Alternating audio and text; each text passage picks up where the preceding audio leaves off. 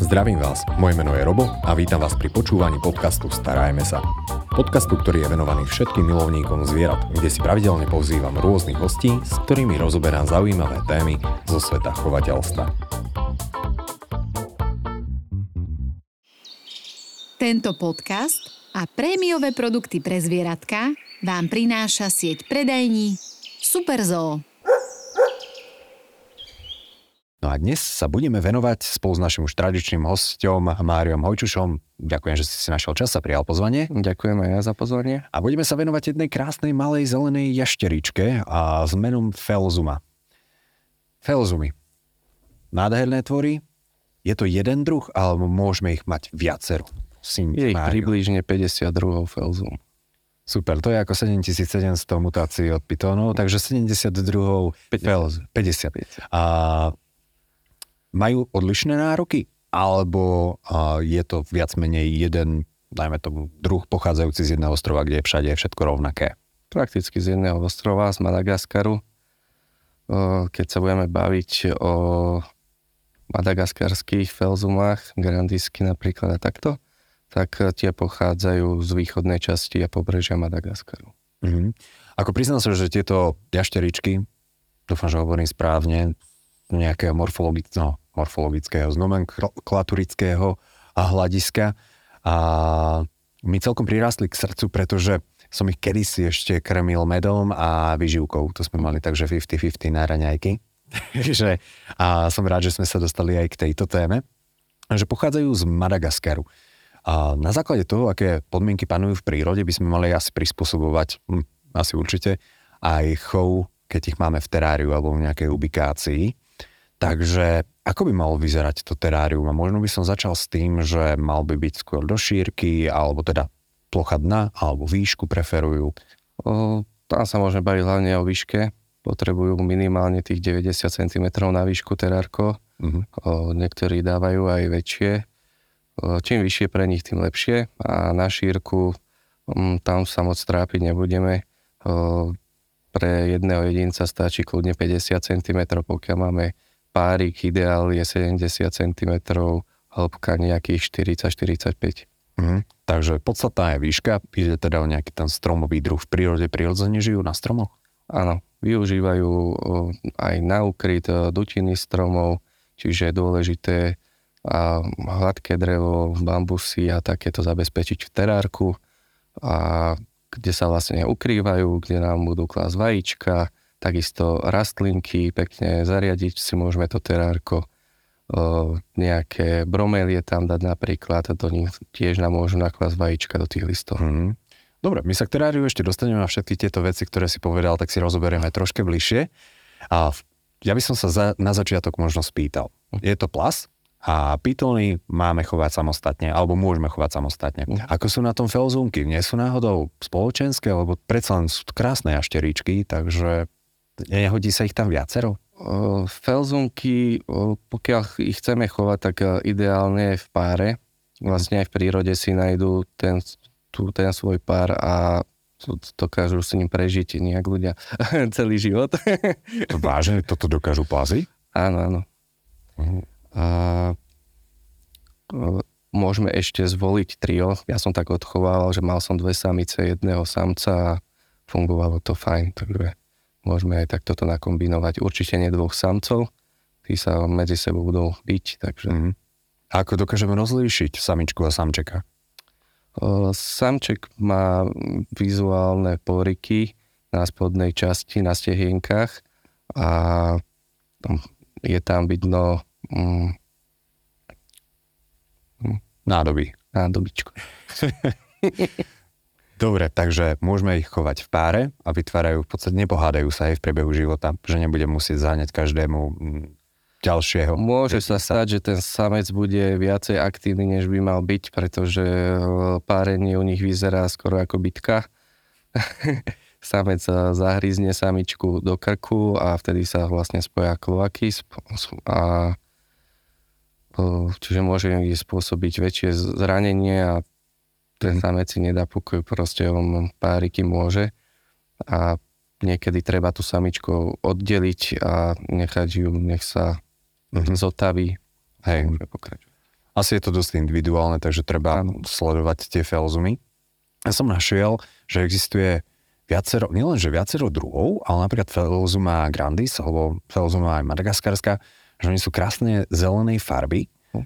ale na chrbte majú také veľmi špecifické bodky zafarbenie, ale v tomto sa líšia, že, niek- no, že niektoré sú že vyslovene, že extra červené a niektoré sú iba tak troška. Ide o dve varianty alebo mutácie, alebo ako by som to mohol nazvať, alebo je to jeden druh, ale niektoré sú vyfarbenejšie. Ide, ide o mutácie, vlastne sa utávajú ako high red, že veľmi červená, Mhm. potom sú red, že je tam viacej tej červenej a klasické vlastne sfarbenie je pa, s pár tými škvrnami zelenými Mhm. a vlastne v chovoch, o, ako sa na ktorý jedinec bol viacej vyfarbený, sa začali pripúšťať o, viacej vyfarbené jedince a tým Aha. vlastne vzniklo potom aj high red a takéto. Takže z dlhodobého hľadiska si pekne vysvetľovala vyšla taká línia. Hej.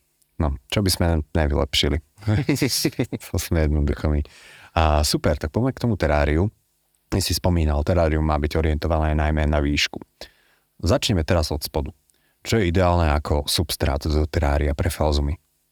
Ideálnu som dal tak rašelina s pieskom alebo lignocel zmiešaný s rašelinou, aby to aj troška vedelo rýchlejšie preschnúť a aby sa tam zase udržovala aj vlhkosť. Takže aj vlhkosť, ale zároveň musí to vedieť aj jednoducho presychať. A dobré vetranie, hlavne v terárku, to je základ. Mm, prečo? Aby sa tam, aby tam nevznikala väčšia vlhkosť v tom terárku a nespôsobovala to to, že sa tam začnú baktérie viacej premnožovať a takisto aj eh, re, eh, respiračné problémy, aby nemali zvieratá. Že oni potrebujú síce tú vlhkosť, ale nemôže tam tá vlhkosť stať. Tak ako v prírode príde ráno, je zvýšená vlhkosť, ale cez deň zase vyjde slnečko, preschne to, je tam otvorené to vzdušie, nie je tam, nie, nie je to uzavreté v krabici, hej. Nemôže to byť zadochnuté od plesní. Tak, tak, tak. Dobre, poďme sa pozrieť na výbavu toho terária. Ako by sme mali zariadiť terárium, aby sa u nás cítili čo možno najlepšie? Tak treba, základom je UVB žiarovka, aby dokázali príjmať, e, aby mohli príjmať e, vitamín D a B. A ideálne je ho umiestniť e, nad terárium e, cez sieť, nie cez sklo, lebo cez sklo nám nepre, nebudú prechádzať tie vitamíny, čo potrebuje tá šterička. O, ale môže byť tá žiarovka aj v terárku, len treba dávať pozor a číhať, aby sa nám to zviera nepopálilo na nej. A čiže dávajú sa aj do rôznych tej žiarovky sieťok, aby sa nedostal priamo na tú žiarovku to zviera. Potom treba zabezpečiť e, bambusy, kde nám, ako som spomínal, budú klásť vajíčka, Jedna z nich by mala byť e, vodorovne, ostatné horizontálne dané. A Mm, prečo? mm, tie, čo som e, nastojato, Mhm. tak využívajú tie zvieratá ako úkryt a kladú do nich vajíčka Mhm. a tá, čo je vodorovne, pod žiarovkou dajme tomu nejakých ideálne 15 cm, aby dokázalo čo najbližšie bola k tej žiarovke. Jednak je ako výhrevný zdroj, čiže potrebuje nejakých 27 stupňov felzumka a odpočíva na tom bambuse. Hej. Ukazuje sa, aká je pekná, alebo naozaj, že ide o Pak potrebuje aj stvorenie. Takže mala by byť pod tou žiarovkou výhrevnou UVBčkovou, tak aby Hm. a dokázala fungovať. a rastlinky. No, ešte. A rastlinky. Ja mám otázku, musia byť bambusy, lebo nie vždy je to ľahké zohnať. Tak myslím si, že bambusy nie je ťažké zase zohnať, stačí behnúť aj do stavebnín, ak nemajú v chovoprodukte, Mhm. ktorý navštevujeme, takže mm, je to ťažké Mhm. zohnať a je to také ideálne pre nich, pretože naozaj ten bambus je rozdelený nejakou tou dutinkou, že to zviera nám tam behne a kde nakladie vajíčka. Zaujímavé napríklad pri tých vajíčkach je to, že si ich ako kladú tie vajíčka, tak si zachytí nožičkou, potom spustí druhé vajíčko na to vajíčko a postupne ako preschýňa tá škrupinka, tak potom ich položí dolu. V tom bambuse napríklad nikdy nemáme, že sú zalepené na ten bambus. V rastlinkách zase sa ich snaží zalepiť na tie listy. Mhm. že to je také zaujímavé. Pekne. A ten malmus je treba aj kvôli tomu, že on má hladký povrch celkovo, Mhm. že je to lepšie pre nich, takže na lezenie, lebo oni majú tie veľmi špecifické No, ne. prstíky, neviem, ako by som to nazval, čo to majú vlastne na tých nohách. Áno. Dokážu sa šplhať po skle, po hladkých povrchoch, že je to pre ne ideálne. že v tomto sú jedinečné. Dobre, poďme sa pozrieť na rastliny. Nebudú ich obžierať, nebudú pre nich jedovaté. Treba si dávať pozor na to, aké rastlinky dávame. Mhm. A máš nejaké, odporúčavaš nejaké konkrétne druhy, ktoré by sa najviac hodili? Hlavne ide o tú broméliu. O, Potom sa dávajú um,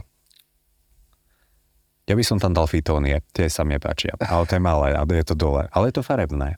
Treba dávať také, aby aj neponičili tie listy, tie zvieratka, čiže treba o, niečo, čo má veľké listy, alebo napríklad o, ťahavý, áno, neviem, jak sa to... A potos. Potos, potosy sa veľmi používajú. O,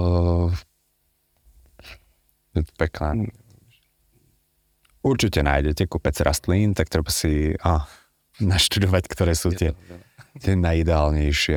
A je vhodné do toho terária dať, pretože tu na, aspoň vo mne evokuje Felzuma taký, že rídzo, také pralesné zvieratko, ktoré naozaj že potrebuje vlhkosť.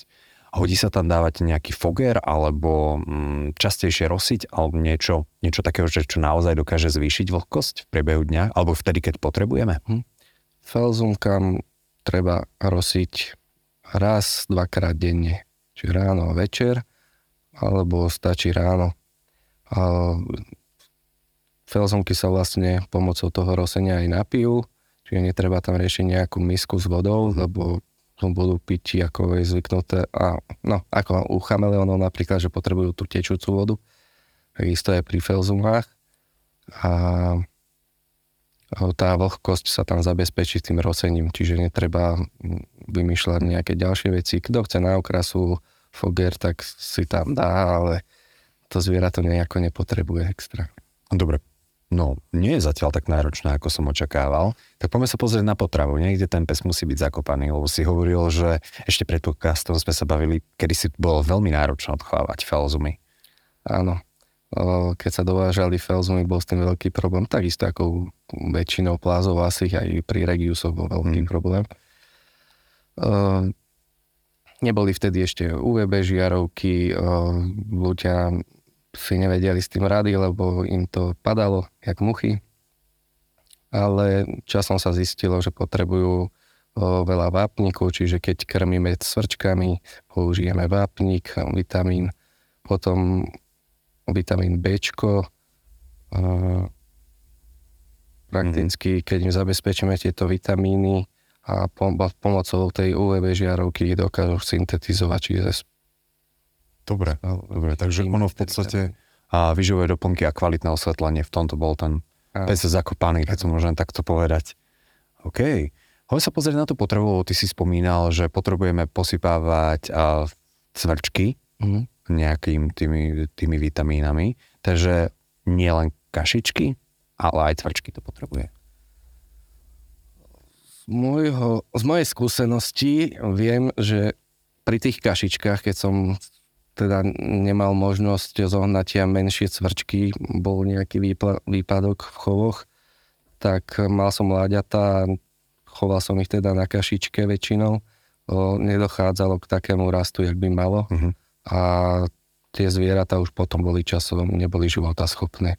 Čiže treba tam aj tú o, živočišnú bielkovinu, ktorú dokážu Mhm. najlepšie s cvrčkou príjmať. Čo sa ti najlepšie osvedčilo? Taká, že kombinácia, že dávať aj kašičky, aj ovocie, aj hmyz a všetko a v akom pomere napríklad, ak môžeme poradiť ľuďom. O, malé felzunky treba krmiť e, častejšie.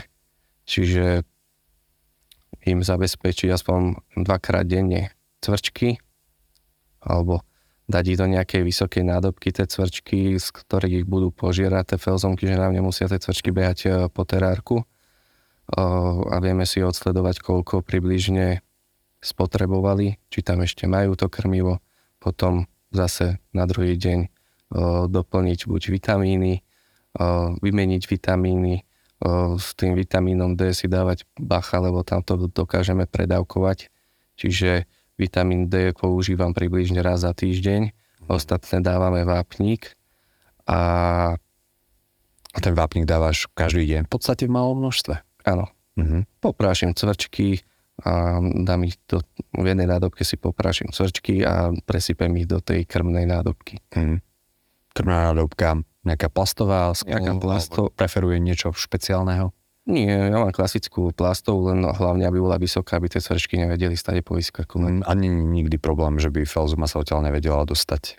Nie, s tými prísavkami stade vyleze. Samozrejme, treba si dávať Mhm. pozor na to, aby bola dobre zvlečená, lebo pokiaľ im ostane koža nezvlečená na tých packách, tak uh, majú problém sa šplhať po vrchlých povrchoch.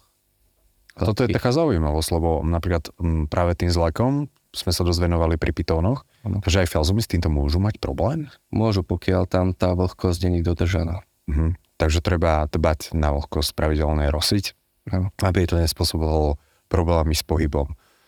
Aké kašičky najčastejšie a odporúčaš, alebo aké dávaš? Lebo veľmi často sa vyskytujú také, že aj s hmyzom, niekedy sú to čisto a ovocné, neviem, čo aj zeleninové sa vyskytujú. Mango mňa vždy zaujíme, alebo ono to vyzerá aj chutne. Raz za, raz za týždeň teda približne dávam kašičky na zmenu. Uh, ideálne je si dávať pozor na to, aby tie kašičky mali okrem nejakých ovocných častí aj bielkovinovú zložku, Mhm. čiže aj ten hmyz a aby mali dostatok vitamínov v sebe. Sú rôzne značky, ktoré si ľudia vedia zohnať na trhu a sú kvalitné, čiže teraz už s tým není taký problém, jak býva bola kedy. Isto ako si spomínal, uh, tie uh, kašičky, uh, vyživ... aké sú to? Čo sa... Ovocné? Uh. Si to hovoril, že si s tým krmil. Ja aj výživy, detské. Detskú výživu, hej. Ale, ale to neviem, či som robil dobre, to sa priznám. Ale tak chutilo jej to. áno, to, pokiaľ sú tam niečka, pre deti by nemali byť, takže v pohode, Dobre. pohode môžu. Dobre, takže ako spestrenie, ale stravy. Áno, A áno. dokonca aj troška medu, som počul, že je pre ne celkom prospešné. Áno, je to dobré, no, treba si dávať pozor na to, že je to, med je strašne energetický pre nich, čiže raz za čas, raz za mesiac OK, ale že by to sa dávalo nejako častejšie, na to si treba dávať pozor, lebo naozaj, keď má to zo zviera viacej energie, ne, nemá pocit, že potrebuje príjmať inú potravu, lieta po terárku a môže nastať zase chradnutie toho živočícha. Aha, takže to je v podstate med je pre nich ako niečo energetický Áno. nápoj pre nás. Áno. Pekne. A keď sme sa teda bavili o tých malých, si spomínal, že dvakrát denne ich môžeme v kľude krmiť. Čo mne, ako keby som išiel, že nováčik, terarista, tak radšej by som asi nejakú už odrastenejšiu felzumu asi hľadal, ktorú jedenkrát denne. A keď dospeje felzuma, tak treba krmiť každý deň, alebo Raz za dva dní stačí. každý druhý deň. Mhm. Je to úplne v pohode. No Dobre, čo kontakt s ľuďmi? Je to zvieratko, ktoré sa dokáže na nás naučiť a bude vyhľadávať našu spoločnosť. Predsa len je to mm, údajne milší tvor ako hady. Felzuma. Treba si na to dávať pozor, keď o, ideme manipulovať s felzumou, pretože je o nich známe, že púšťajú chvosty, ktoré potom síce dorastajú časom, ale už tam je vidno to, no, tú časť dorastenú. Mhm. Čiže a je to hlavne plachý živočích dosť. Ťažko sa naučí na ruky. Videl som videá, ktorý údajne, že bola tá felzuma skrotená, a viem si udržať na ruke felzumu, hej, a Mm. dávať jej takto z prsta kašičku, že mi lizuje, proste je to strašne milé, pekné, ale o, boli to pár sekundové videá.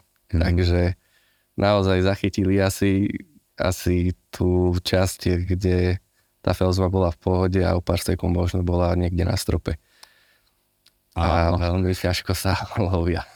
Áno, počul som o felzumách, ktoré celé mesiace boli vonku a v miestnosti tenejších potom samozrejme odchytili. Takže v tomto je to zaujímavé. No mne, čo sa podarilo, tak maximálne tá felzuma ako prišla po skle a ako dokázala to jesť z prstu v podstate, či už ten med alebo mm, samotnú kašičku. Ale bolo to veľmi milé.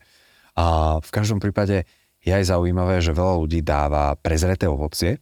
Toto je dobré, alebo Prezreté ovocie je fajn, napríklad ja dávam, napríklad keď má prezreté banány, Mhm. uh, rozmačkám mám do misky, pridám tam troška vápniku alebo tečka a potom troška to nariadím ešte s vodou samozrejme, aby to bola kašička a dám im to do misky a papajú pekne. A zjedia to úplne v pohode. A inak videl som už aj Felzumu, ktorá mala normálne musím povedať, že obezitu. No to jednoducho tak vypasaná ešterička, ale neviem, koľko tej výživy musela spapať. Nebola to tá, ktorú, o ktorú som sa staral ja. Tá bola úplne pohodičke. To sú tiež uh, uh, energetické, ale tam hlavne asi ide aj o cvrčky, že tá felzuma nebola daná do reprodukcie. Uh, proste bola asi chovaná samostatne, neviem, možno budeš vedieť o ty viac povedať a vtedy Ja som videl akurát, teraz neviem obrázok, video, ale vyslovene som tak pozeral, že asi nie úplne naj, takže treba strážiť tú potravu. Áno. A keď je reč o cvrčkoch, tak stačí dávať len cvrčky, alebo môžeme to príležitosne spestrovať, dajme tomu, že aj švábmi, zofubasmi, mučnými červami a podobne. Tak používaj sú aj tartaly na ich veľkosť, tie sú také ideálne. Je to sú tie malé protivné šváby, ktoré keď zdrhnú, tak dokážu zamoriť celý byt. Áno. Dobre, super, ďakujem za tip. A menšie sarančatá, kľudne koníky, môžeme nachytať na lúke, aj môžeme dať. Inak s týmto som sa stretol, že aj pri rakodaktyloch a odporúčajú, alebo že ako spestrenie stravy, že normálne ísť nachytať vonkajší hmyz tým smíkaním. Máš s tým nejaké skúsenosti? Mohol by si to odporúčiť? Lebo ja by som sa napríklad bál niektorých vecí, ktoré tam môžu byť. Pesticídy napríklad. Napríklad. Keď sme už pri tom. Treba si dávať pozor, kde to zbierame, čiže nejakú zelenú lúku, kde vieme, že v blízkosti aj nie nejaké, nejaká, nejaká repka alebo niečo, čo sa zvykne vstriekať, áno, vieme.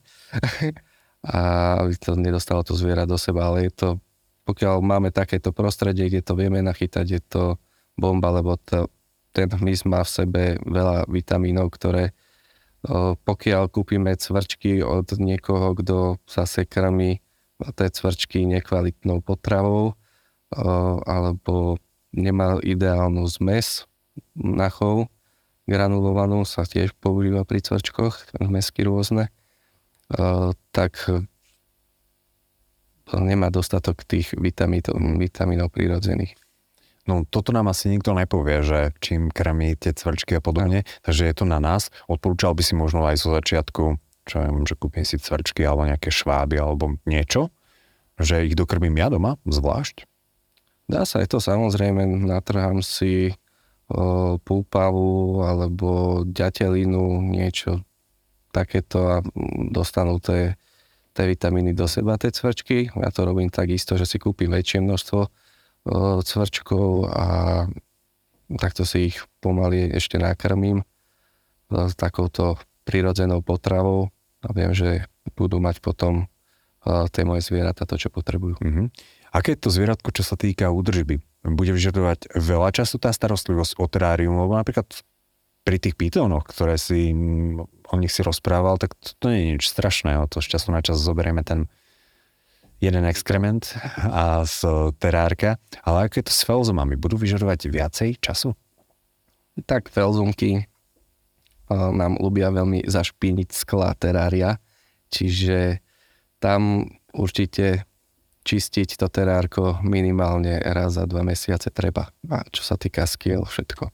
Takisto rosíme to terárko, vzniká nám tam nejaký vodný kameň na skle a čo sa týka výkalov, ľubia zašpiniť povrchy. Žiaľ Bohu, jak sú pekné, tak teda dokáže robiť neporiadok. Áno. OK, takže na toto je dôležité sa pripraviť. Čo sa týka celkového zdravia, je niečo, čím môžu trpieť felzumy, alebo niečo, čo sa u nich vyskytuje pomerne častejšie, okrem tých odpadnutých chvostov, to už si spomínal. o natrhnutej kože a to, čo vzniká pri párení vlastne. Mhm. Na to si treba dávať pozor. Keď máme vysokú vlhkosť napríklad v terárku, tak vedia tam dostať baktérie do tých rán a naozaj veľmi ťažko sa to hojí tým, že felzuma je vlastne plachá. Mhm. Takisto tam vznikne tam nekróza kože a je to veľmi ťažko sa z toho felzumka vylíže. No a toto má hneď tak a dávať do súvisu s tým, že oni sa veľmi pekne, že dokážu, aj, aj keď niečo papajú, tak oni sa vyslovene, že pekne dokážu oblízovať. Áno. A neviem, či Felzuma patrí k tým tvorom, ktorá si do, dočiahne jazykom až. Hej? Áno. Takže patrí k tým. A toto vlastne prečo robia? Vlhčia si tým oči. Hm. Fajn, oblizujú si oči. Dobre. A poďme späť k tým zdravotným ťažkostiam, takže a spomínal si kvôli zraneniam môžu dostať nekrozu a veľmi veľa uhynov je pravdepodobne kvôli tomu, ťažko sa liečia. A potom teda majú odpadnuté chvosty a čo takto nejaké parazity? Zvyknú mať felzumy parazity? Tak felzumy sú viac menej už zabehnuté v chovoch. e, A nestretol som sa nejakým, nejakou zaparazitovanou felzumou. Samozrejme dávať si vždycky pozor, od koho si to zviera kupujeme. Ešte sú importy stále, hlavne v Čechách som sa s tým stretol. A naozaj radšej si kúpim toho živočicha od skúseného chovateľa, Oni ešte stále sú importy, veď je- Madagaskar. veď už je zabehnutá v chovoch, to je podľa mňa Je. škoda. Nie? To vôbec nosiť. Áno. A je to proste živočích, ktorý nemá problém nejako s reprodukciou, ale vidíme, že ešte stále bola, kedy bolo veľa chovateľov Felzum aj na Slovensku, ale postupne to upadlo a ja sa snažím hlavne zamerať na také živočíchy v mojom chove, ktoré upadajú a aby tu stále proste boli a mali ľudia príležitosť sa k ním dostať a rozbehnúť ich v chove u seba. Mhm. A keď teda môžem mať takú otázku, ktoré sú to druhy, dajme tomu, zvierat? Napríklad felzumy, koralovky, spomizly, užovky červené. Ja, toto, máš, vôbec. toto máš pravdu, že koralovka sedlatá. No, kedy sa, sme sa bavili o cene nejakých, možno neviem, či môžem ceny hovoriť. To neviem, ale ja som ju kupoval za 20 koj, čo kedy si Za dal. 20, no. A teraz to sa rozprávame o nejakých 50 eurách. No, takže, Takže sú úplne vymizli, na Slovensku úplne mhm, a čo dajú sa zohnať v Čechách a tam sa rozprávame už o 50 eurách. mhm, Čiže tam išla cena rapidne hore. hej, Tým, že ich veľa není. mhm, zaujímavé. No dobre, takže zaujímaš sa o zvieratá, ktoré tak postupne miznú. A je faktom, že ale to, ono, sa to netýka asi iba teraristiky, že to, čo je zastúpené, alebo bolo zastúpené pomerne často, tak po, to potom vymizlo a potom sa to opätovne nejako navrátilo. Tak uvidíme, ako to bude s felzumami. Máš aj nejaký obľúbený druh felzumy okrem a tej samotnej madagaskarskej? Andis. Moja obľúbená asi cepediana. Super, áno, to je tá s tými štyrmi nohami a chvostom, takže ako vyzerá. Modrý pozbát, červen, červené škvrny má na chrbte a hlava taká bledožltá. Mhm, Takže veľmi farebná, krásna felzumka, mhm. približne nejakých 12-15 cm v tele. Hej, tak to nie je potom veľ, veľký jašter. A my sme si vlastne nepovedali, ako veľké sú felzumy klasické, madagaskarské. No, dosahujú nejakých 27 až 30 cm môžu. Takže nie je to malá. Sú aj údajne, no, jedince, ktoré dosiahli cez 30 cm, ale, ale, po, ale patria medzi najväčšie druhy felzumu. Tak so standingami napríklad. A možno práve kvôli tomu sú aj celkom zaujímavé pre chovateľov. Je to vhodný tvor aj pre začínajúcich chovateľov felzuma? Je vhodný, len tam, ako som spomínal, treba si dávať pozor na tú manipuláciu. Mhm. Aby bolo terárko dobre vetrané, veľa rastlín, bambusy, môže tam byť aj nejaké konáre kľudne na lezenie a zabezpečiť žiarovku. Sme, môžeme chovať. Si ho môžeme chovať. Ďakujem za veľké množstvo veľmi zaujímavých informácií. Mário, na záver nejaký odkaz pre našich poslucháčov, ktorí či už to majú felzumy alebo nad nimi uvažujú. Mhm. Čo by to bolo z tvojej strany? Rada, typ, myšlienka. Mm, Bol by som rád, keby sa viacej ľudí zapojilo do teraristiky a začali chovať e, druhy, ktoré sa im aj páčia, ale ktoré sú na Slovensku až tak nezastúpené, aby sme tu mali radu chovateľov a rôzneho sortimentu e, zvierat, ktoré si vedia ľudia za, zakúpiť na akciách spoločných. Dobre, super. A jednou z tých akcií môžu byť aj teda a Exotika Pardon. Nitra, Exotika Nitra, super. ktorá sa koná na Národnom výstavisku Agrokomplex, takže ľudí rád e, tam uvidím čo najväčšom zastúpení a bude sa konať e, 17.9. Super. Ďakujem pekne. Našim dnešným hostom bol Mário Hojčuš. Ďakujem. Ďakujem aj ja. Počúvali ste podcast Starajme sa s Robom Šemerom a ak sa vám tento podcast páčil, môžete sa prihlásiť na jeho odber v aplikáciách Apple Podcasty, Google Podcasty, Spotify, rovnako nás nájdete na YouTube a všetky nahraté časti nájdete aj na internetovej stránke starajmesa.sk.